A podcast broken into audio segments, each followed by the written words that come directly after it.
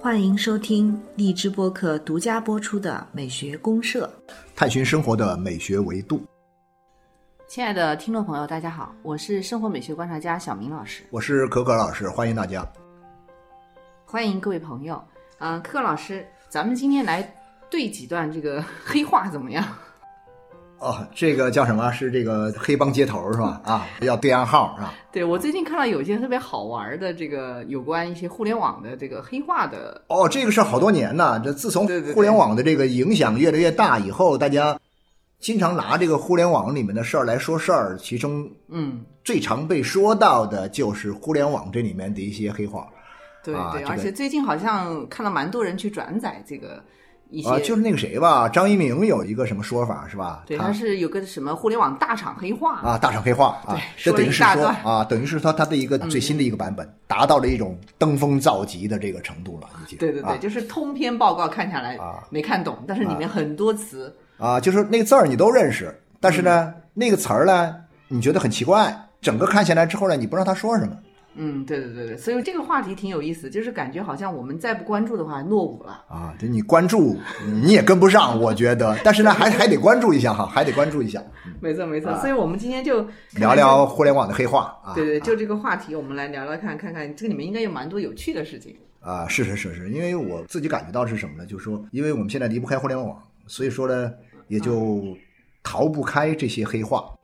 但是呢，每次遇到和这个黑话短兵相接的时候啊，或者说迎面撞上很多这种黑话的时候啊，你都会有一种什么感觉呢？都不知道怎么开口对，啊，不知道怎么。说，但是呢，又觉得挺搞笑。对啊我们觉得哟，这东西挺好玩，又很有意思，不明觉厉的同时呢，又会觉得说他，诶，莫名有一种喜感啊，好玩儿啊，呃，确实好玩儿。对，这让我想起就是有一种戏谑的感受，啊，对对对，确实有这种感觉，对吧？或者说啊。像我们音乐里面是不是有一种像这个谐谑啊，对，谐谑曲，对对对，谐谑曲，没错没错没错。啊。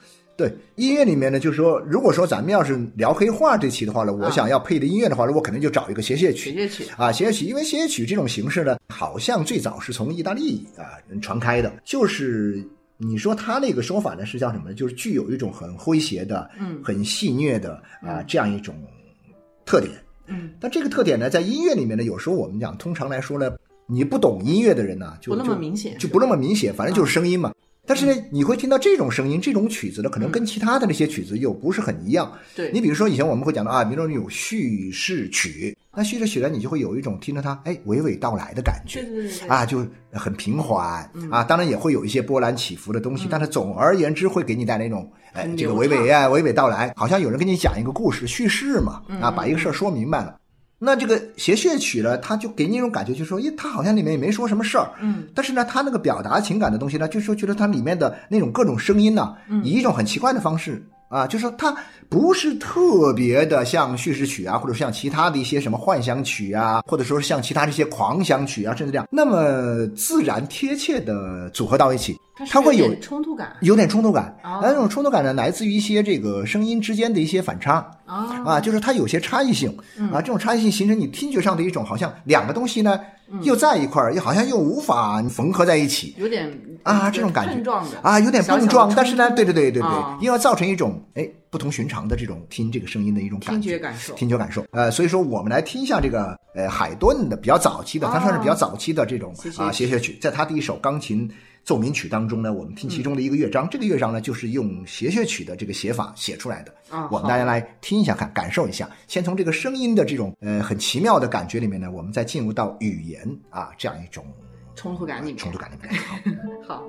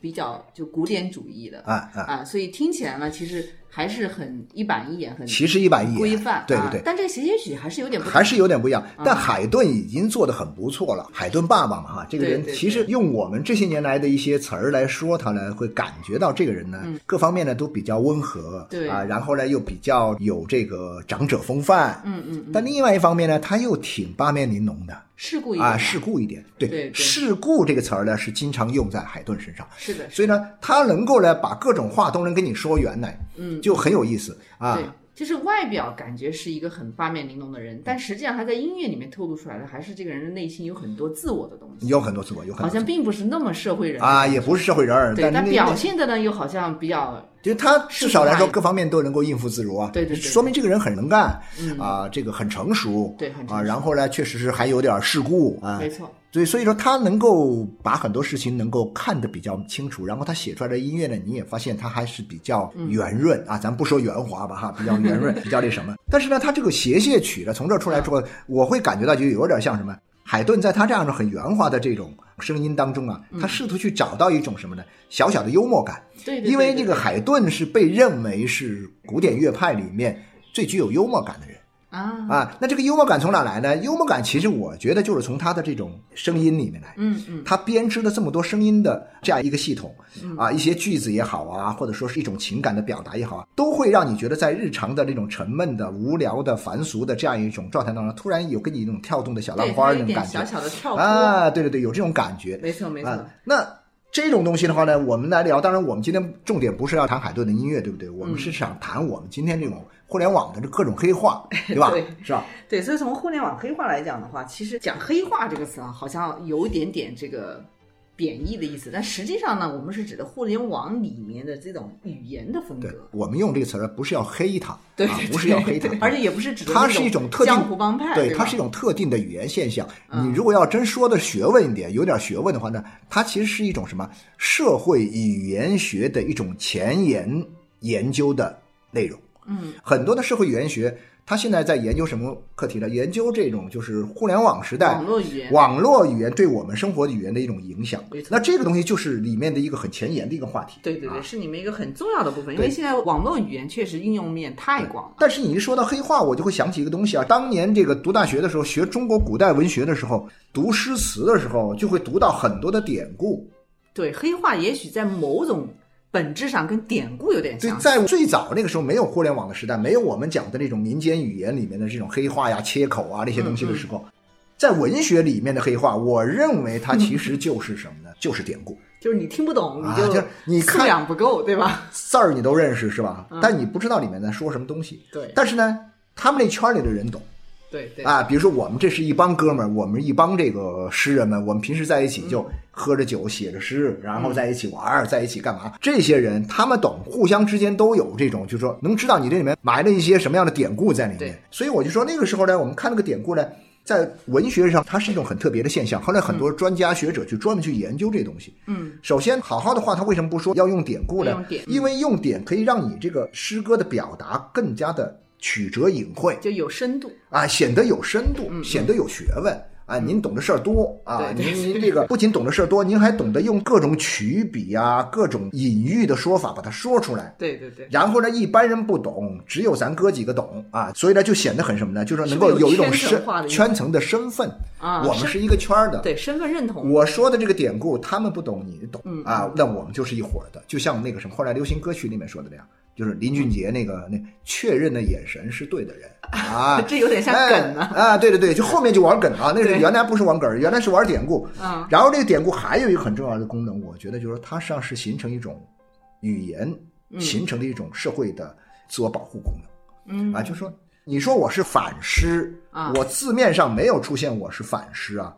当然，你要这个像后面的文字狱，他就做做的很过分了，是吧？什么清风啊，清风不识字，何必乱翻书这种，那就已经很过分。但是原来我字面上没有，你就不能治我的罪，所以我把很多东西我埋在里面，我有很多话想说，然后呢，我又不能直接说，我把它埋在里面，你看不出来，然后呢，那可以形成一种保护。没错，我觉得它典故最初之所以文人喜欢大量的用，可能最主要一开始是出于这个目的。对对对，对你像那个屈原当时写这个香草美人的那一大堆埋的，都是全是这个梗，我现在叫梗，对现在叫典故，对，其实都是典故，也是为了隐晦的，就是不想把这个意思表达太直白，对，怕引起，而且太直白，它毕竟是诗嘛。对对对，那因为日常说话可能不这么说，但是呢，我写诗可以这么写。对对，大家慢慢去琢磨、去感受啊。呃，您这么一讲的话，确实哈，我们今天讲这个互联网语言，讲比如说最早的像这些各种梗啊，它其实说不定这个源头追溯起来，就是跟我们文学上用典很相似。我认为还是有关系的，是吧？有渊源。就说您包括像很多的，不光是中国是这样，你包括像西方很多，比如说那个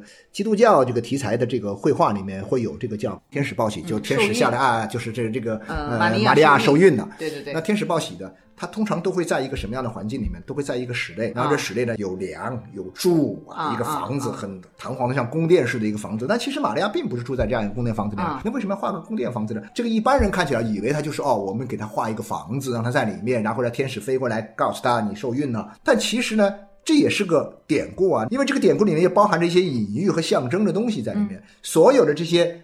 房子的柱和梁，它事实上象征着什么呢？象征着并没有直接出现在这个画面里的上帝啊啊！所以说，你看每一幅它都有，只是表现不一样。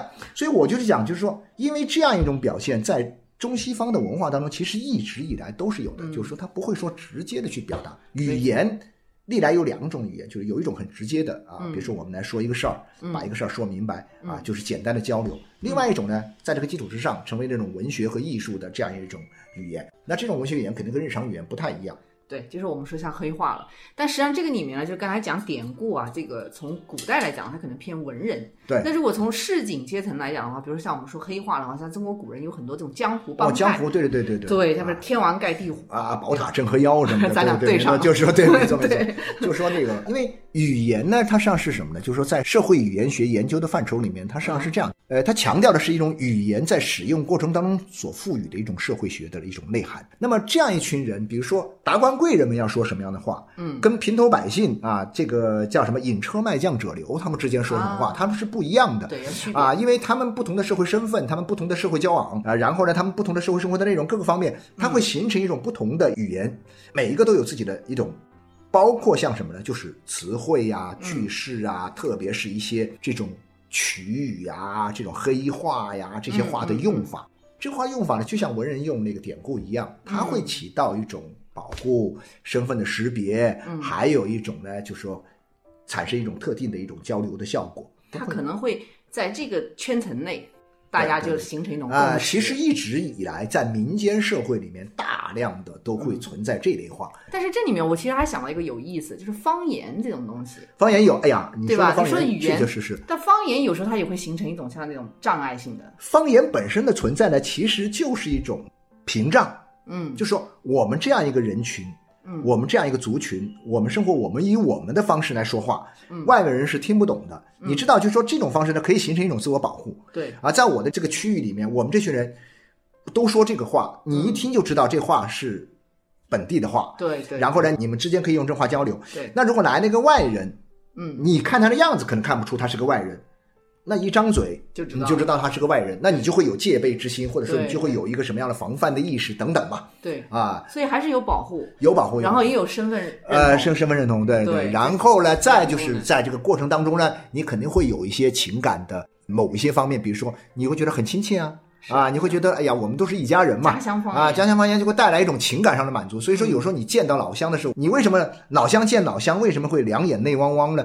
他不是说这个两眼泪汪汪，是因为说哎呀我。好惨呐！讲你的经历好惨呐，我同情你。两眼泪汪汪，是因为哇，我们对上暗号了。我们那个方言，我们那个调子一样，还好亲切呀，很快乐，很幸福，然后激动的流下了快乐的眼泪。同志，我终于找到你了啊！对，我找到 组织了，我干嘛什么的这种感觉，然后很亲切啊，就会有这样一些因素存在。对，所以从这个整个社会发展来看，哈，实际上就是说，我们讲现在互联网时代是有点不同，但实际上这种语言黑化一直都有，一直都有在。有语言以来就有这种现象存在，只不过可能根据社会阶层的不同，在文人阶层、贵族阶层，或者在底层平民阶层、草根阶层，它的用法是有点不一样。然后还有一个很有意思的东西，这个基本上是什么呢？是在一个圈层里面在使用，嗯嗯，它不会跨越圈层。不过说这个我们这些文人跑过来用下里巴人的话来聊天，那不会的。啊哎，或者下里巴人他也没有那个条件用文人那种方式来聊天来说话、来写东西，都做不到。对，那个时代呢，我们讲到跟今天的互联网不一样。为什么嗯今天互联网它的这种影响力会大规模的扩大？嗯这种互联网的圈里的话呢，会拿到外面来，大家都喜欢去学，有很多的原因。嗯，其中一个很重要的原因，因为它互联网它这样一个介质的存在，嗯会导致什么呢？导致各个原有的那种社会的壁垒嗯，都被打破。对，它上下啊各种交流就频繁，就相当于我们不是有扁平化啊，扁平化了，就是不是以前有本书叫什么叫世界是平的嘛？啊，对对对啊世界是平的以前是垂直的。嗯如果你是垂直的，就一定有壁垒，门户分得很清楚。嗯，现在呢，世界一扁平化了之后呢，大家全部都汇到一个锅里去了，全汇到一锅里去了但是在这样的一种地球村的情况里面啊。啊，那实际上我们现在还是能够看到很多这种像梗啊，或者我们刚才说这种大厂黑化这样的东西。现在呢，因为有了互联网的出现，比如说，我认为是这样的哈，原来那种情况之下，我会要有两个系统，就相当于我们平时在学讲话的时候，嗯，我们一般都会说自己的方言，对，我们同时还会说普通话。啊，所以呢，你在有些环境里面，在有些场合，你会用方言交流。嗯但是你到了另外一个场合里面，你对那个场合的各种情况你不是很了解的情况之下，你会用普通话交流所以一般都有两把刷子，咱们说话的时候啊，都有 两把刷子，你会见机行事嘛哈。呃，然后呢，现在呢，到了互联网时代之后呢，你就会发现这事儿呢，嗯，挺麻烦的。呃，我觉得到了互联网时代之后呢，现在遇到了一个最大的问题是，我的两把刷子就没有了，我必须用一把刷子。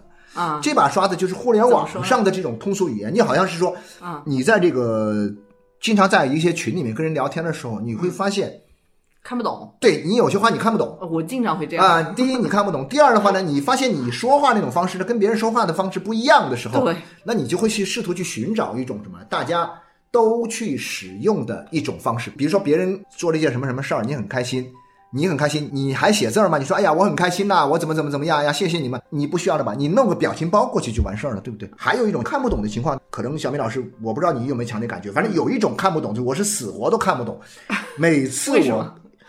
它是缩写，你知道吗？哦，很多的缩写啊，拼音的头字母的一个缩写，对对对对对，这种缩写已经到了一种什么呢？到了一种你随便怎么拼嗯，啊，你随便怎么玩，大家都喜欢玩这种东西啊。说一个什么话，我这边就不举例了。但是总之，你就突突然来一个话，你就发现天哪，你就不能好好的把每个字打出来吗？人家不打。人家就说一定要用这句话，然后你看大家都在说这句话的时候，那你在说的时候，你一定要用这种话来说话。对你，就没有办法，你没有办法用你的语言啊，就你认为是一个正常的语言，嗯，因为你那个认为是正常的语言，在这个语境里面已经是不正常的，所以说被。排斥。对对对，你必须要显得很正常，跟大家很那个什么的话呢，你也会用表情包，你也会用缩写，你也会玩很多的梗。最早的时候是什么呢？是呵呵，哎，最早的时候是呵呵，后面呢表情包貌似也多样化了，嗯就是做各种各样不同的表情包。但是呢，最早都是从那个呵呵来的，呵呵就变成是以一个呵呵可以应对各种各样的这种。但是呢，我一看哦，也大概都知道啊，你呵呵是什么意思？你是这个意思，也或者不是这个意思它，是一个非常多义的，非常多义，非常含混。但是呢。含混。对对对对对，就这种语言现象就出来了。但真正登峰造极的这种东西，还是这种我们讲的，像张明他举这个例子里面说到的啊，这样一个什么关于互联网的很多的所谓的这种新的专业性的词汇，它的应用。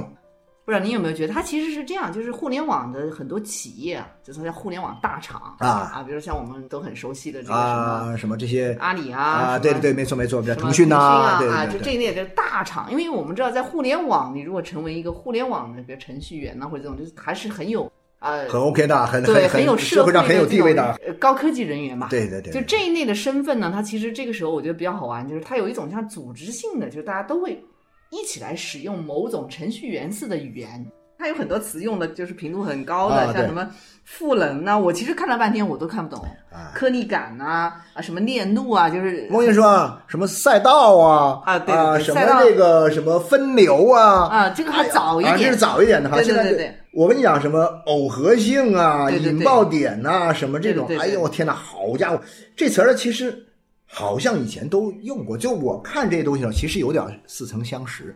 我跟你说嘛，小明老师，因为我工作的相对早一点点哈，啊我那时候是我八四年就参加工作，那时候因为我是搞文艺理论的，啊啊，那你知道搞文艺理论曾经在八十年代中期呢爆发过一次讨论是吧？文艺思潮，就带有潮流性的现象。这种潮流性的现象是什么？就是大量的引进自然科学。当时说的自然科学就是所谓的三论啊，一个是信息论，嗯一个是控制论，还有一个是这个系统论啊，一共有三论。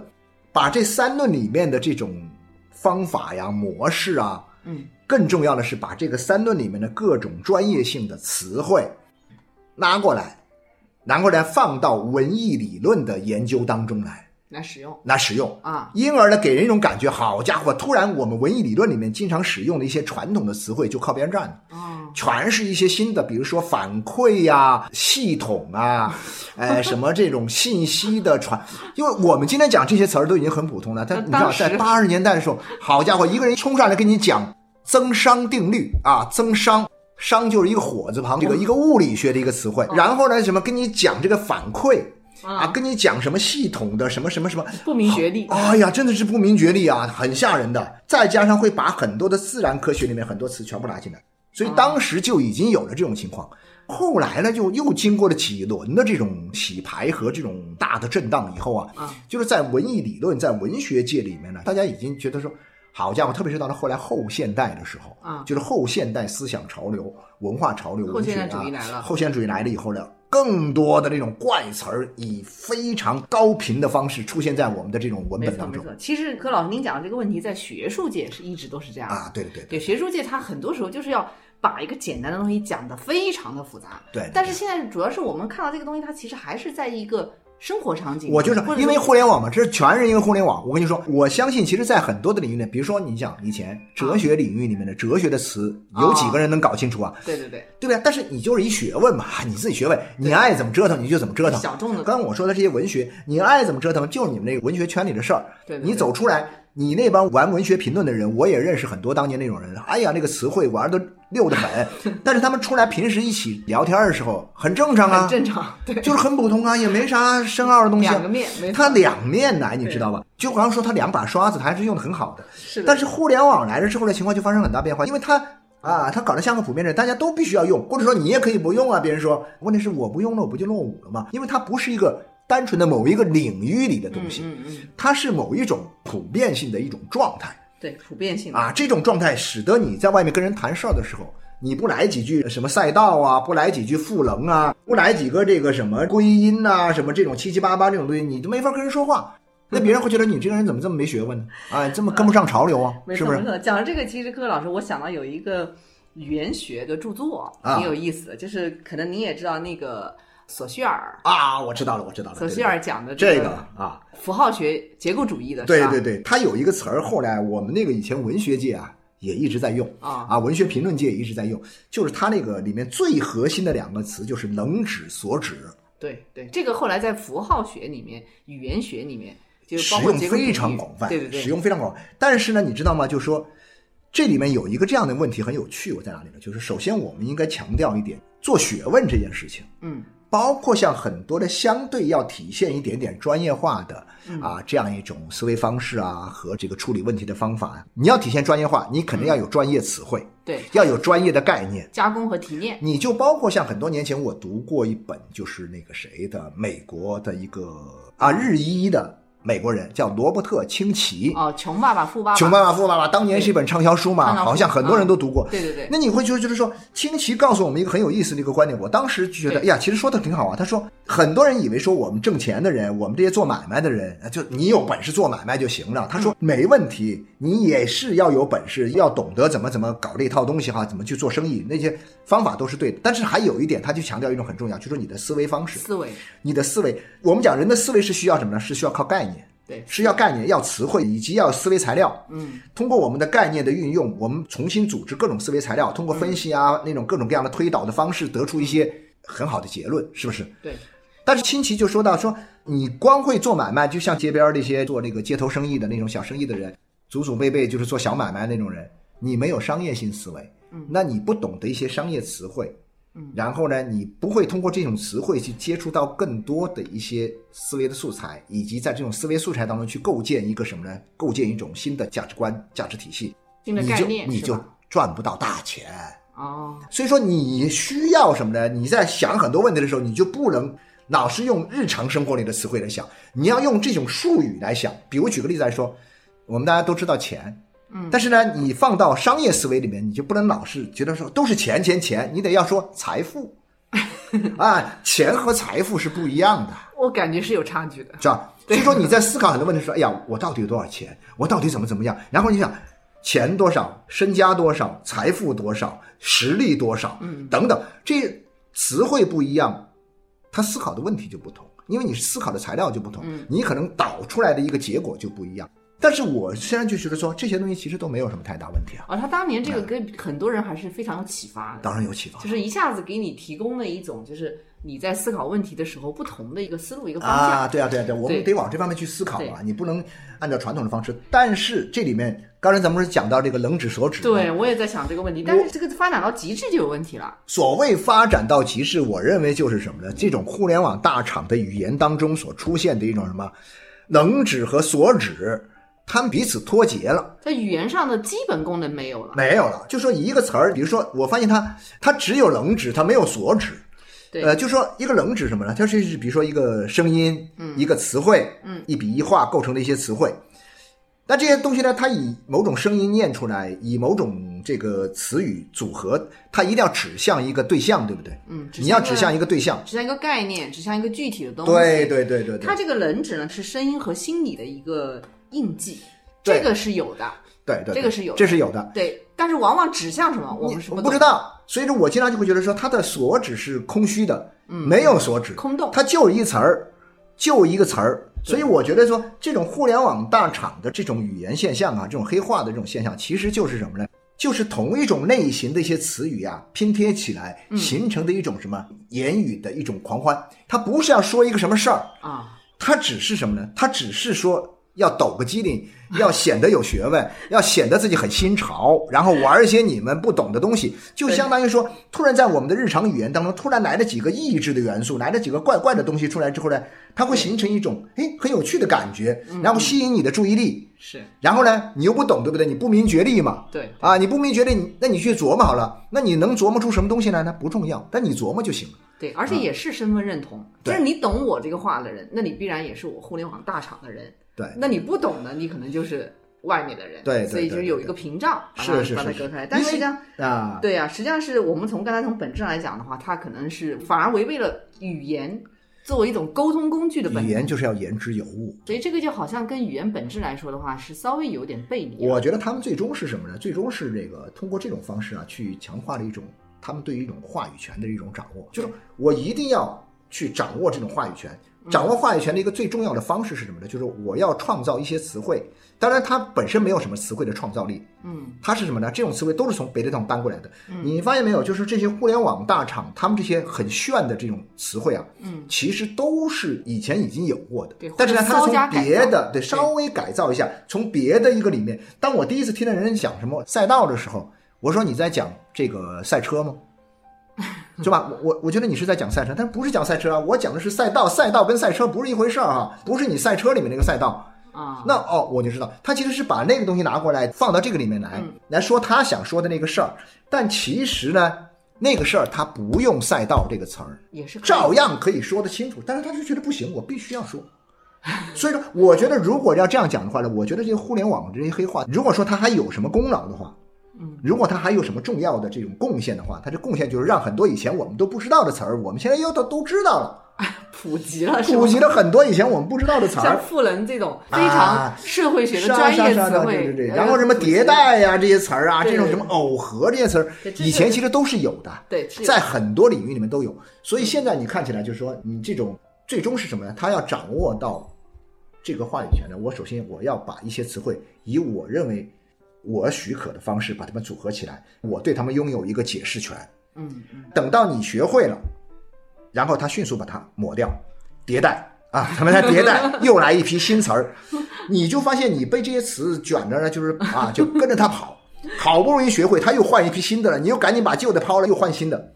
对，啊。其实我觉得柯老师，我们原来就是看过像那个旧约里面有写到，比如说人类当时想要把所有的人的语言打通的时候，就比如说我们都用一种黑化，比如说哈，啊，对对对然后建造一个这个巴别塔对对对，啊，但是上帝就阻止了这个阻止了用语言来阻止了这个现对，象。就让你们说不一样的话对啊，然后你们就没有办法去建成这个通天塔了。对对对，对所以这个对它也是其实蛮有意思。西方人在说这么一个故事的时候，对也，也可能对我们今天有点启示哈。也有启示，我觉得有启示，就说这个是这样，一方面他通过这种语言，表面上看是制造一种语言的隔阂，嗯实际上是什么呢？我认为还是让人类能够体现它的一种多样性吧。对，多样性不性。让我们人类都去干一件事儿，都去造通天塔嘛。嗯啊，那你通过这种语言的方式，我们彼此做一个分流啊，做一个这个分众啊，我们把它分开。